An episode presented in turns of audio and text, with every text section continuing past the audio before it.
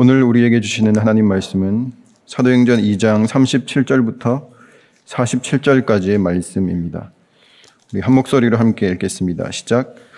그들이 이 말을 듣고 마음에 찔려 베드로와 다른 사도들에게 물어 이르되 형제들아 우리가 어찌할꼬 하거늘 베드로가 이르되 너희가 회개하여 각각 예수 그리스도의 이름으로 세례를 받고 죄 사함을 받으라 그리하면 성령의 선물을 받으리니 이 약속은 너희와 너희 자녀와 모든 먼데 사람 곧 주 우리 하나님이 얼마든지 부르시는 자들에게 하신 것이라 하고 또 여러 말로 확증하며 권하여 이르되 너희가 이 패역한 세대에서 구원을 받으라 하니 그 말을 받은 사람들은 세례를 받음에 이날에 신도의 수가 삼천이나 더하더라.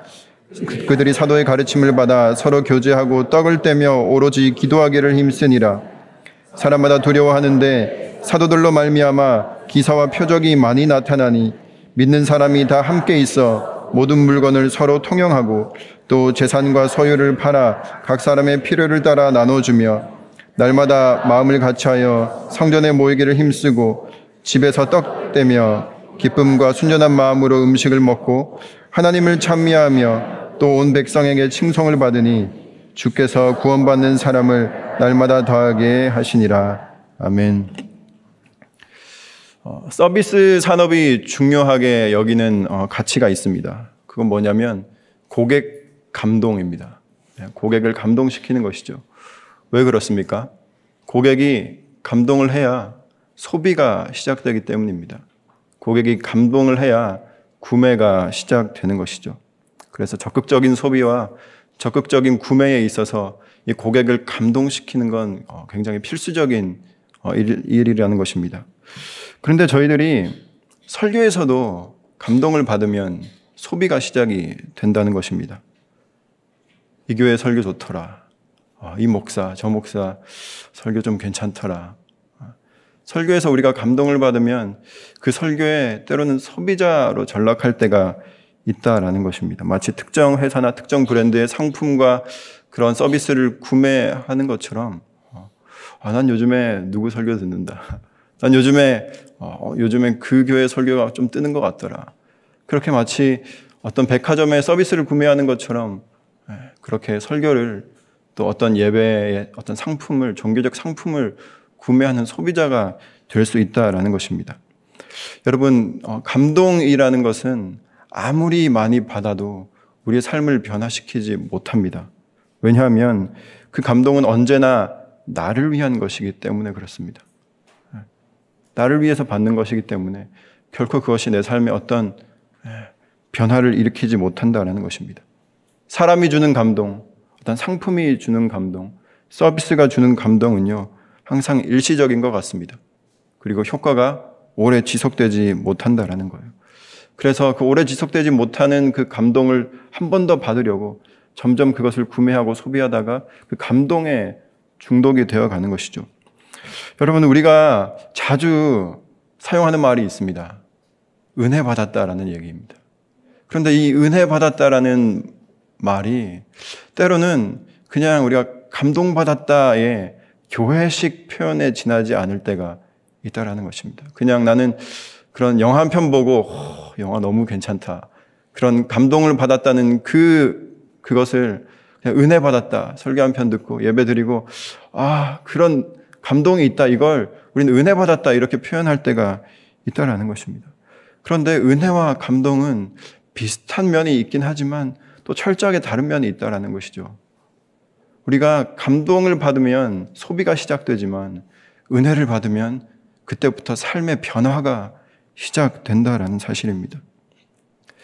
그 은혜를 우리는 사실 성령의 감동이라고 이렇게 표현하는 것이죠. 사람의 감동을 넘어서는 감동. 서비스가 주는 감동을 넘어서는 감동을 우리는 은혜, 성령의 감동 이렇게 표현을 하는 것입니다. 오늘 본문은 그저 감동 정도가 아니라 은혜를 받은 사람들, 성령의 감동을 받은 사람들이 어떻게 삶이 변하는지, 그들이 어떤 반응을 보이는지를 기록하고 있습니다. 우리 37절 말씀을 함께 읽겠습니다. 시작. 그들이 이 말을 듣고 마음에 찔려 베드로와 다른 사도들에게 물어 이르되 형제들아 우리가 어찌할꼬 하거늘 여러분 은혜가 임하면 마음에 찔림이 있습니다. 마음에 찔린다라는 사실이에요. 그런데 여기 사용된 이 찔린다라는 단어가 어, 그 70인역 번역의 이 시편을 보면 이 마음이 상한 자, 마음이 상했다 할 때, 이 broken heart, 마음이 산산조각 났다, 마음이 완전히 부서졌다, 깨졌다 할 때 그 단어를 쓰고 있다라는 거예요. 그냥 단순히 내 마음이 조금 찔렸다, 양심의 가책을 느꼈다, 이것보다 훨씬 더좀 어, 강력한 표현을 쓰고 있다라는 것입니다. 그러니까 은혜가 우리 안에 임하면 정말 성령께서 우리 안에 임하면 첫 번째 나타나는 증상이 무엇입니까? 내 마음이 산산조각 나는 것입니다. 내 자아가 완전히 깨어 부서지는 것이라는 사실입니다. 여러분, 하나님의 말씀, 하나님의 메시지는 마사지가 아니라는 것이죠. 마사지 좋아하십니까? 마사지 받으면 기분이 나른해지고, 예, 몽글몽글해지고, 굉장히 좋지 않습니까? 그런데 메시지, 하나님의 이 말씀은요, 그런 마사지가 아니라는 사실이에요. 마사지는 그냥 뭔가 살을 어루만지는 것이지만, 메시지는 살을 찢어 놓습니다. 살을 찔러서 쪼개는 것입니다. 우리 히브리서 4장 12절 13절에 그 말씀의 본질에 대해서 이야기하고 있는 말씀이 있는데 함께 찾아서 읽어보겠습니다. 히브리서 4장 12절 13절입니다. 읽겠습니다. 시작. 하나님의 말씀은 살아있고 활력이 있어 좌우의 날선 어떤 것보다도 예리하여 혼과 영과 및 관절과 골수를 찔러 쪼개기까지 하며 또 마음의 생각과 뜻을 판단하느니 지으신 것이 하나도 그 앞에 나타나지 않음이 없고 우리의 결산을 받으실 이 눈앞에 만물이 벌거벗은 것 같이 드러나느니라. 여러분 이것이 하나님의 말씀입니다.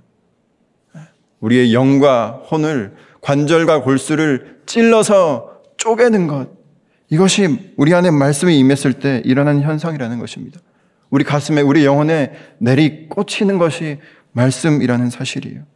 그래서 교회란 메시지 공동체입니다. 절대로 마사지 샵이 아닙니다. 여러분, 우리가 마사지를 받고 싶다면 예, 정말 좋은 곳이 많습니다. 영화관에 가서도 받을 수 있고요. 어떤 공연장에 가서도 충분히 우리가 원하는 그런 감동, 예, 그런 감동들은 다 느낄 수 있는 것이죠. 이 교회는 메시지 공동체라는 거예요. 왜냐하면 죄의 문제를 다루는 곳이기 때문에 그렇습니다. 죄의 문제는 그저 어루만져서 절대로 해결될 수 없는 문제라는 거예요. 반드시 찔러서 쪼개서 자아가 부서지고 완전히 깨어지는 그런 경험을 통해서만 하나님께서는 우리의 죄의 문제를 해결하신다는 사실입니다. 회복보다 중요한 건 재창조입니다. 우리가 죽고 다시 사는 게 회복보다 훨씬 중요하다는 것입니다. 우리가 하나님 앞에 나와서 하나님 저를 회복시켜 주십시오. 이건 마치 하나님 좀 저를 잘, 잘 마사지 해 주셔서 어루만져 주십시오. 우리가 이 차없는 하나님 앞에 구한다면 우리는 정말 말씀의 본질에 가까이 다가서지 못하는 것이죠. 하나님, 오늘도 말씀으로써, 하나님, 오늘도 내가 읽는 이 말씀으로써 내 영과 혼과 및 관절과 골수가 찔러 쪼개져, 쪼개지기를 원합니다. 이렇게 기도하시는 저와 여러분 되었으면 좋겠습니다. 그래서 우리가 QT라는 얘기가 있는데, quiet time입니다. 조용한 시간이라고 하는데, 그 시간은 조용하지만 또한 내가 죽는 비명소리로 가득한 아주 시끄러운 소리라는 그런 시간이라는 것이죠. 여러분, 건물에 구조적인 결함이 있을 때 인테리어만 하면 어떻게 되겠습니까? 오히려 건물이 붕괴될 위험에 있는 것입니다. 구조적인 결함이 있는 건물은 반드시 재건축을 해야 하는 것이죠. 죄란 인간의 본연적인 그런 구조적 결함입니다. 여기에는 정말 그럴듯한 어, 좀 삐까번쩍한 그런 막 화려한 인테리어가 필요한 것이 아니라 재창조, 재건축이 필요하다라는 사실입니다. 우리에게 은혜가 임하면 하나님께서 우리의 삶을 재건축하신다라는 사실입니다. 오늘 그 은혜 받은 사람들이 첫 번째 던진, 던진 질문이 있었습니다. 그것이 무엇이었는가? 바로 우리가 어찌할꼬? 우리가 어찌할꼬? 이렇게 질문하기 시작했습니다. 다시 말하면 우리가 어떻게 살아야 합니까? 어떻게 살아야 합니까? 이것을 질문하기 시작했다는 사실입니다. 저 여러분 안에 내가 어떻게 살아야 하나 이 질문이 있습니까? 처음 예수님 믿었던 그 시간에만 이 질문을 던졌습니까? 하, 내가 은혜 받았는데, 내가 하나님 믿었는데, 내가 어떻게 살아야 하지? 이 질문은 그때뿐만이 아니라 우리가 매일같이 매일 아침에 하나님 앞에 나와서 말씀 앞에 서서 하나님 제가 오늘 하루 어떻게 살아야 할까요? 하나님 제가 성령 받은 사람으로서 내가 어떻게 살아야 할까요? 이 간절한 질문을 하나님 앞에 던질 때 하나님께서는 각 개인에게 성령으로 말씀하여 주실 줄을 믿습니다. 오늘 그렇게 물었던 어, 백성들에게 사람들에게 베드로가 이렇게 대답을 합니다. 우리 38절 39절입니다. 시작. 베드로가 이르되 너희가 회개하여 각각 예수 그리스도의 이름으로 세례를 받고 죄 사함을 받으라. 그리하면 성령의 선물을 받으리니 이 약속은 너희와 너희 자녀와 모든 먼데 사람 곧 주 우리 하나님이 얼마든지 부르시는 자들에게 하신 것이라. 여기 보니까 베드로가 두 가지를 말합니다. 하나는 회개하라는 것입니다. 회개하라, 돌이키라, 모든 삶의 방향으로부터 돌이키라. 이렇게 이야기하고 두 번째로는 예수 그리스도의 이름으로 세례를 받고 죄 사함을 받으라 이렇게 얘기합니다. 그런데 여러분, 이 당시에 유대인들에게 죄 사함이라는 건 어떤 것이었습니까? 이들이 죄 사함을 받기 위해서 수천 년 동안 했던 것은 무엇이었을까요?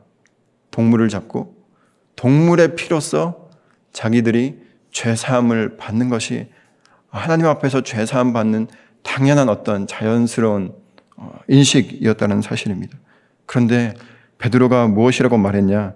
각각 너희들이 각각 집단적으로 제사함을 받는 게 아니라 제사장이 한 번 예배를 드려서 모든 백성의 죄가 사해지는 게 아니라 너희가 각각 예수 그리스도의 이름으로 양을 죽여서 소를 죽여서 양의 피로 비둘기의 피로 죄사함을 받으라가 아니라 제사장의 도움을 입어서 제사, 죄사함을 받으라가 아니라 예수 그리스도의 이름으로 각자가 하나님 앞에서 직접 나아가 우리 하나님과 일대일로 대면하며 마치 자녀된 자녀가 아버지 앞에 직접 나아갈 수 있는 것처럼 그렇게 하나님 앞에 나아가라 라고 이야기하고 있는 것이죠. 성전 중심으로 살아가던 인생에 제사장 중심으로 살아가던 인생이 그리고 제사 중심으로 살아갔던 그 신앙에 완전한 변화를 촉구하는 것입니다. 그것이 아니라 예수 그리스도를 중심으로 삶의 모든 우선순위와 모든 방향을 재편하라고 이야기하고 있는 것입니다. 그리고 세례를 받으라고 합니다. 이때 세례는 침례입니다. 요즘 우리가 조금 이렇게 다른 어, 간소화된 약식으로 물을 위해서 몇 방울 떨어뜨리지만 이 당시에는 다 침례를 받았습니다. 침례란 그냥 물 속에 완전히 잡혔다 들어갔다가 이 꼬르꼬르꼬르 거의 죽을 지경이 되면 꺼내는 것이죠. 그래서 침례를 받는 사람은 죽음을 경험합니다. 아, 내가 이렇게 죽는구나. 그렇지만 예수 그리스도의 죄 사함으로 말미암아 이렇게 내가 다시 부활하는구나. 살아나는구나. 이것이 바로 어, 세례라는 것입니다. 그런데 회개와 죄 사함은 굉장히 개인적인 부분입니다. 내가 하나님 앞에 은밀하게 내 죄를 고백하고 개인적으로 주님과의 어떤 관계를 가지는 게 회개와 죄 사함입니다. 그러나 이 세례, 침례는 굉장히 공동체적인 행위예요. 공동체적인 것입니다. 그래서 내가 하나님 앞에 회개했지만 내가 어, 죄 사함을 받았지만 내가 회개한 사람답게 살아가겠습니다 하고 많은 증인들 앞에서 네, 내가 그리스도인으로 살겠습니다 이렇게 선언하고 공표하고 내가 이렇게 이야기하는 것이 어, 침례라는 것입니다. 세례라는 것입니다. 그래서 이 신앙에는 이 두 가지 밸런스가, 이 두 가지 기능이 좋은 균형을 이루어야 한다는 것이죠. 내가 하나님 앞에서 늘 개인적인 관계를 맺어야 하고, 동시에 공동체 앞에서 내 이런 순전함을 함께 지켜갈 수 있는 공동체가 우리 삶에 있어야 한다는 이야기를 하고 있는 것입니다. 그래서 너희가 죄사함을 받고 세례를 받고 그렇게 하면 성령을 선물로 받는다. 베드로가 이렇게 이야기합니다. 회개하고 세례 받으면 성령을 받는다. 그런데요, 이 말이 단순히 어떤 형식화된, 정형화된 도식적인 순서는 아니라는 거예요. 마치 내가 회계라는 동전을 자판기에 넣고 네, 세례라는 버튼을 딱 누르면 이 성령이라는 탄산수가 딱 나와서 내가 그것을 마시게 되는 그런 게 절대 아니라는 것이죠. 그런데 우리는 간혹 이것을 착각해서 성령을 안 받았냐? 그러면 마치 회개 기도가 모자라서 그런 것처럼 그렇게 이야기하곤 하는데 그것이 아니라 우리가 하나님 앞에 나아가서 느끼는 건 어떤 것입니까? 내가 하나님 앞에 나아갔더니 아 내가 회개하고 내가 어, 정말 잘못을 뉘우치고 여기까지 온 줄 알았는데 내가 하나님을 만나고 봤더니 아 내가 내 잘못을 기억난 것도 내가 그것을 회개한 것도 다 성령께서 하신 일이구나. 이것을 우리가 경험하는 것이죠. 그래서 이건 절대로 어떤 인과론적 순서가 아니라는 것입니다. 그래서 우리가 여기 너무 얽매여 있지 않았으면 좋겠습니다. 그저 하나님의 은혜를 구하는 것이죠. 성령의 충만함을 구하다 보면 성령께서 생각나게 하시는 죄를 고백하고 회개하고 주님께 용서를 구하면 또 우리가 하나님의 더 깊은 임재와 그 지성소 가운데 들어가게 된다라는 사실입니다. 그리고 이것은 약속이라고 이야기하는 것이죠. 이 약속은 먼데 있는 사람에게까지 미친 약속입니다. 이 먼데 있는 사람이란 어떤 공간적인 것을 의미할 수도 있습니다. 땅끝, 굉장히 먼데 있는 사람입니다. 그렇지만 또 동시에 시간적으로 먼데 있는 저 여러분, 2000년이 지난 아주 먼 시간 떨어져 있는 저 여러분에게까지 미쳐서 이렇게 우리가 하나님을 아버지라고 부를 수 있는 특권을 누리고 있는 것입니다. 우리 이어서 40, 40절, 41절 말씀 읽겠습니다. 시작. 또 여러 말로 확증하며 권하여 이르되 너희가 이 패역한 세대에서 구원을 받으라 하니 그 말을 받은 사람들은 세례를 받음에 이날의 신도의 수가 3천이나 더하더라. 여기에 어, 베드로가 또 여러 말로 이 사람들을 확증했다고 합니다. 계속해서 나오는 어, 사도행전에 나오는 이 단어가 증언입니다. 증언, 증거, 증인. 우리가 이 일의 증인되었다. 그러니까 이 베드로는 계속해서 이들 앞에서 증언을 하고 있는 거예요. 저 여러분을 하나님께서 증인으로 불러주셨는 줄로 믿습니다. 증언하라는 증인인 것이죠. 여러분, 가장 좋은 증언이란 무엇일까요? 내가 본대로 말하는 것입니다. 내가 들은 대로 말하는 것입니다. 내가 경험한 대로 말하는 것입니다. 본 만큼만 말하는 것이 가장 좋은 증언입니다. 그거보다 덜 하거나 그거보다 더한 것을 우리는 무엇이라고 합니까? 위증이라고 하는 것이죠. 어쩌면 이 시대에 많은 그리스도인들이 본 게 너무 없어서, 본 게 없어서, 들은 게 없어서 그렇게 많이 설명하고 많이 말하고 있는 것인지도 모르겠습니다. 기도할 때도 보면 살아계신 천지를 주관하시고 천지를 창조하시고 만물을 주관하시고 역사를 주관하시고 사랑과 은혜와 자비와 공의의 정의에 지금도 살아 역사하신 하나님 아버지 과연 이렇게 내뱉은 말들 중에 내가 정말 직접 내 삶으로 경험한 단어가 몇 개나 있는지 우리는 질문해 봐야 하는 것이죠. 하나님의 이름이 김수환무입니까? 네. 우리는 내가 모르는 단어를 그렇게 네. 이렇게 나열할 것이 아니라 정말 내가 하나님으로부터 경험한 그것을 그 한 가지를 확실하게 증언하는 증인으로 부름받았다는 사실입니다. 그렇게 증언할 때 이런 성령의 역사가 일어난다. 어떤 어, 수많은 미사오고 화려한 그런 언변과 논리가 필요한 것이 아니라 내가 경험한 그 단순한 진리를 그저 확실하게 증언하는 것만으로도 하나님께서는 이런 성령의 역사를 일으켜 주신다라는 것을 사도행전은 이야기하고 있습니다. 이날 어, 하나님 앞으로 돌아온 그 신도의 수가 3천 명이라고 이야기합니다. 3천 명. 어마어마한 숫자입니다. 이들이 다 침례를 받았는데요. 제가 계산을 해봤습니다. 최소한 한 명당 침례 받는데 걸어 들어와서 이렇게 물에 들어갔다가 숨 참고 나와서 걸어 나가는 데까지 빠듯하게 한 1분 정도 잡는다고 치더라도 3천 명이면 3천 분입니다. 3천 분이면 몇 시간일까요?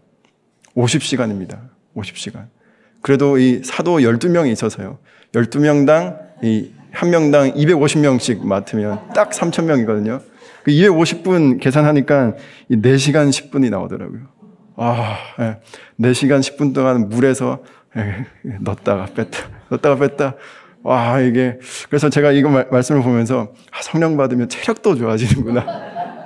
아, 피곤하지 않는구나. 아, 독수리 날개쳐 올라간 같은 이새 힘이 아, 이렇게 임하는구나. 저는, 아, 그런 사도들에게 이런 힘이 있었나 보다라는 생각이 들었습니다. 그런데 우리가 이 말씀을 읽다 보면 이 3천이라는 숫자에 눈이 간다라는 것입니다. 와, 3천 명이나 왔어. 3천 명. 그런데요, 우리가 이 사건을 볼 때 3천 명이 돌아온 단 하나의 사건이 아니라 한 명이 회개하고 돌아온 3천 번의 사건으로 우리가 읽을 수 있어야 한다는 것이죠. 하나님께는 이게 어떻게 보였을까요? 그냥 3천 명이라는 하나의 무리가 한꺼번에 회개한 것일까요? 아니요. 하나님께서 그토록 찾고 찾았던 잃어버린 어린 영혼, 어린 양 한 마리가 한 영혼이 하나님 앞에 돌아온 3천 번의 사건으로 하나님께는 다가오지 않았겠습니까? 저는 저와 여러분이 이 시야와 이 안목을 놓치지 않게 되기를 바랍니다. 우리는 한 영혼, 한 사람에 대한 집중력을 놓치면 항상 대량화와 대중화와 그런 오류와 유혹에 빠지기 쉽다라는 것이죠. 우리가 어떤 유명 가수의 팬, 두꺼운 팬층을 팬덤이라고 합니다. 마찬가지로 크리스텐덤이라는 표현이 있습니다. 이 대중화된 기독교, 국가화된 기독교, 문화화된 기독교, 세력화된 기독교, 집단화된 기독교. 그러나 이것이 굉장히 큰 영향력이 있는 것 같지만 교회가 가장 교회다웠을 때는 교회가 로마의 어떤 국교가 됐을 때가 아니라 정말 그 한 영혼, 한 영혼에 대한 집중력을 잃어버리지 않았을 때라는 사실입니다. 예수님은요, 이 한 영혼이라는 디테일을 절대로 놓치지 않으셨습니다. 한 영혼에 대한 디테일을 가지고 구원의 역사라는 막대한 스케일을 만들어 가시는 분이 하나님이라는 사실입니다. 이 역사에 우리가 동참하고 있다면 우리 또한 한 영혼을 향한 디테일을 잃어버리지 않아야 한다는 것입니다. 이 3천 명 정도의 사람이 모이면 사람들은 무엇을 하기 시작할까요? 보통 이 정도 사람이 모이면 이제 부서를 짜고 조직을 만들고 제도를 만들고 이런 걸 하겠지만 이때 이 교회가 처음 했던 것은 무엇이었는가? 그것이 바로 42절입니다. 읽겠습니다. 시작. 그들이 사도의 가르침을 받아 서로 교제하고 떡을 떼며 오로지 기도하기를 힘쓰니라. 3천 명이나 사람들이 모였을 때, 자, 우리가 드디어 로마를 갈아엎읍시다. 이렇게 간 게 아니라요. 서로 기도하며 서로 떡을 떼고 서로 교제했다. 이렇게 이야기하고 있습니다. 이때 교제는 단순한 그냥 뭐 침묵, 화목이 아니라 여기 보면 떡을 뗐다라는 표현이 나오는데 이 떡을 뗐다는 표현이 성찬을 의미하는 것입니다. 예. 예수 그리스도를 기념하고 예수 그리스도의 부활을 기억하는 그런 모임을 가졌다라는 것이죠. 그러니까 이 모임은 이 3천 명이라는 모임은 오로지 오직 예수 그리스도를 중심으로 예수 그리스도를 함께 나누는 공동체 그리고 함께 기도하는 공동체가 되었다. 그것이 바로 그리스도인의 공동체다. 교제다라고 이야기하고 있는 것입니다. 이어서 어떤 일이 일어났는가? 우리 43절부터 45절까지의 말씀입니다. 시작. 사람마다 두려워하는데 사도들로 말미암아 기사와 표적이 많이 나타나니 믿는 사람이 다 함께 있어 모든 물건을 서로 통용하고 또 재산과 소유를 팔아 각 사람의 필요를 따라 나눠주며 여기 보니까 기사와 표적이 많이 나타나 있다. 많이 나타났다고 나오는데 어떤 기사와 표적인지 열거하지 않습니다. 근데 대략 우리는 어, 어떤 기사와 표적들이 나타났는지 짐작은 할 수 있을 것 같습니다. 예수 그리스도의 어떤 공생애를 통해서 가장 많이 어떤 병고침의 예, 기적이 일어났을 것 같고요. 또 아마 대부분 그런 병이 고쳐지는 기적이 아니었겠습니까? 그런데 그런 것들은 하나도 기록을 하지 않고 많은 기, 적이 나타났다고 하는데 그 많은 기적 중에 단 한 가지 기적도 기록하지 않고 다른 일을 기록하고 있습니다. 뭐냐면 믿는 사람이 다 함께 있어 모든 물건을 서로 통용하고 재산과 소유를 다 팔아서 각 사람의 필요를, 필요를 따라 나누어 주었다. 그 어떤 기적과도 견줄 수 없는 어마어마한 기적을 기록하고 있는 것입니다. 저는 이것이 성경 전체를 통틀어 가장 강력한 기적 중의 하나가 아닌가 그런 생각을 해봅니다. 무엇인가? 사람이 자기의 소유를 자기의 것이라고 여기지 않는 것.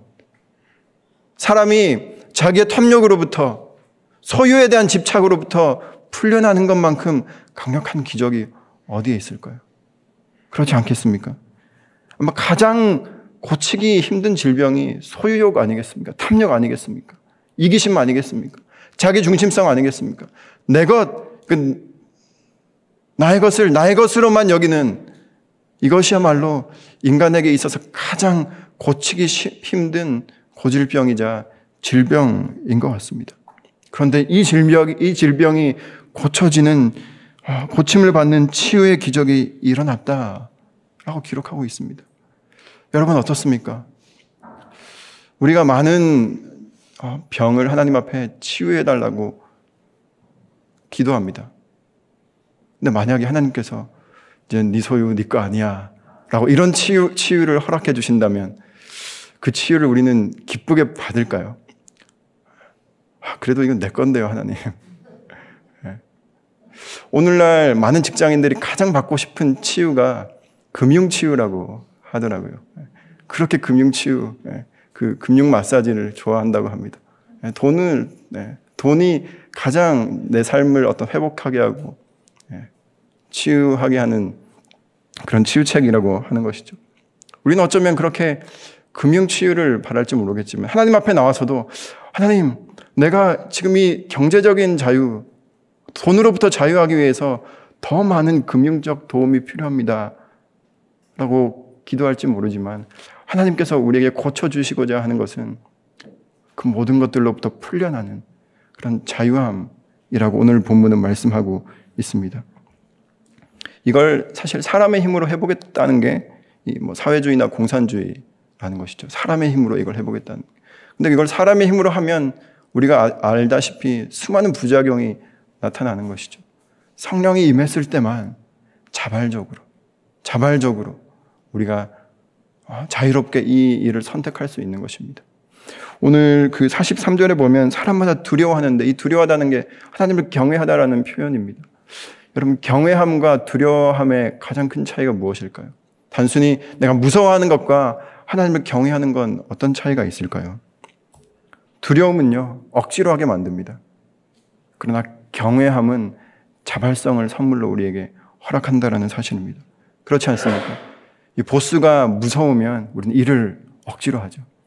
보스가 존경스러우면 예, 시키지 않은 일도 알아서 하게 되는 것입니다. 이때 성령께서 각 사람 마음 가운데 너 이거 해. 얼마 나눠. 이렇게 말씀하셨을까요? 이들이 은혜를 받자 자발적으로 나누기 시작 하는 것이 바로 성령의 역사라는 사실입니다. 저는 저와 여러분의 이 공동체가 성령의 감동을 받아서 자발적으로 내 것을 내 것이라고 여기지 않을 수 있는 이 역사가 일어나게 되기를 축복합니다. 우리 마지막으로 46절부터 47절까지의 말씀입니다. 읽습니다. 시작. 날마다 마음을 같이하여 성전에 모이기를 힘쓰고 집에서 떡을 떼며 기쁨과 순전한 마음으로 음식을 먹고 하나님을 찬미하며 또 온 백성에게 칭송을 받으니 주께서 구원받는 사람을 날마다 더하게 하시니라. 여기 보니까 성전에 모이기를 힘썼다라고 이야기합니다. 이들이 성전에는 모였지만, 그러니까 성전에 더, 성전이 더 이상 필요하지 않은 사람들이었지만 성전에는 모였습니다. 왜냐하면 성전으로부터 이미 독립된 존재였기 때문에 그리고 이미 성전으로부터 자유로운 존재였기 때문에 성전이라서 모인 게 아니라 one of places 로 성전에 가서 모인 것입니다. 어, 그 다음에 나온 단어를 보면 그 의미를 확실히 알 수 있는 것입니다. 뭐냐면 성전에서 모이기를 힘쓰고 집에서 떡을 떼며라는 표현이 나오는데 이 집에서 떡을 떼며를 조금 더 이렇게 직역하며 집집마다 돌아가며 성찬을 했다 이렇게 나와 있습니다. 그러니까 이들에게는 어떤 특정화된 성역화된 특정 구역이 필요하지 않았던 것이죠. 내가 어딜 가서든 예수 그리스도의 이름으로 아, 두세 사람이 모인 것이 교회로 또 성전으로 하나님의 공동체로 모일 수 있었다는 것이 이 당시의 교회 공동체의 고백이었다는 사실입니다. 그리고 기쁨과 순전함으로 어, 음식을 먹었다. 이 초대교회 때는 이 성찬과 식사의 구분이 그렇게 엄중하게 이루어지지 않았습니다. 요즘에는 우리가 성찬식을 굉장히 이렇게 막 어, 거룩한 의식으로 행하지만 이 당시에는 그것이 삶이었다는 것이죠. 식사의 일부로 그 식사의 자리에서 예수님을 기억하고 예수님을 기념하며 우리도 부활의 그 영광을 소망하는 그 자리가 성찬의 자리였다는 사실입니다. 그래서 때로는 우리가 성찬을 뭐 교회에서 큰 무리로 모여서 하는 것도 의미가 있겠지만 예, 무별로 흩어져서 예, 작은 공동체에서 우리가 예수 그리스도의 살과 피를 나누는 그런 경험이 어, 초대교회 경험을 할 수 있는 좋은 기회라는 것입니다. 그리고 마지막으로 보니까 이 사람들이 하나님을 찬미하며 온 백성에게 칭송을 받았다라는 표현이, 나, 표현이 나옵니다. 근데 우리가 개혁개정에는 온 백성에게 칭송을 받았다라고 되어 있는데 이 세 번역을 보면 이렇게 되어 있습니다. 그들은 모든 사람에게서 호감을 샀다. 훨씬 확 와닿지 않습니까? 사람들이 크리스천들이 살아가는 삶의 방식을 보고 호감을 느꼈다라는 거예요. 아, 나의 것을 나의 것으로 여기지 않고 함께 나눌 수 있는 그 삶이 굉장히 매력적으로 보였다라는 사실입니다. 그런데 오늘날 세상이 교회로부터 느끼는 것은 무엇일까요? 비호감 아닙니까? 네. 그리스도인들만 보면 극혐이다 이렇게 얘기하는 사람들 있습니다. 저는 정말 성령의 사람들이야말로 진정한 호감형 인간이라고 믿습니다. 네. 우리가 살아가는 삶의 방식을 보니까 아 예수님을 믿으며 살아가는 삶이 저렇게 자유로울 수 있구나. 저렇게 같이, 수, 같이 있을 수 있구나. 격이 있을 수 있구나. 이것을 어, 우리 옆에 있는 사람들에게 느끼게 할 수 있는 저와 여러분 되기를 축복합니다. 오늘 본문, 오늘 설교 제목이 어떻게 살아야 하나인데요. 이 질문, 이 사람들이 은혜 받고 첫 번째 던졌던 이 질문을 우리 또한 매일처럼 하나님 앞에 던지면서 하나님, 제가 어떻게 살아야, 어떻게 살아야 사람들이 하나님에 대한 호감을 가질 수 있을까요? 그렇게 호감 있는, 호감 있는 사람들에게 내가 어떻게 증언할 수 있을까요? 이것을 주 앞에 간구하며 묻는 이 기도의 자리가 되기를 바랍니다. 기도하겠습니다. 하나님 아버지, 우리를 증인으로 불러주셨습니다. 하나님, 우리 안에 있는 지독한 자기중심성과 이기심이 치료받은 그 흔적이 우리의 증거가 되게 하여 주시옵소서. 하나님, 나의 것, 나의 것만을 위해서 내 것에, 내 소유에 집착하며 사는 세상 가운데 그것이 전부가 아니라고 이야기할 수 있는 증인으로 살게 하여 주시옵소서. 그래서 내 인생이 내 것이 아니라 하나님의 것이라고 인정하는 삶이 얼마만큼 매력적인 것인지를 우리가 먼저 맛보고 그 맛을 사람들에게 증거할 수 있는 그런 증인된 삶 살게 하여 주옵소서. 이제는 우리 주 예수 그리스도의 은혜와 하나님의 사랑과 성령의 역사하심이 오늘도 하나님 제가 어떻게 살아야 합니까? 라는 이 질문을 주 앞에 끊임없이 하며 또 하나님으로, 하나님으로부터 오는 그 응답대로 살아서 온 세상 가운데 하나님이 얼마나 위대하시고 선하신 분이신지 또 그분을 믿으며 따라가며 의지하고 신뢰하는 인생이 얼마나 매력적인 것인지를 나타내는 주님의 증인들 가운데 이제로부터 영원까지 함께 하시기를 간절히 축원하옵나이다. 아멘.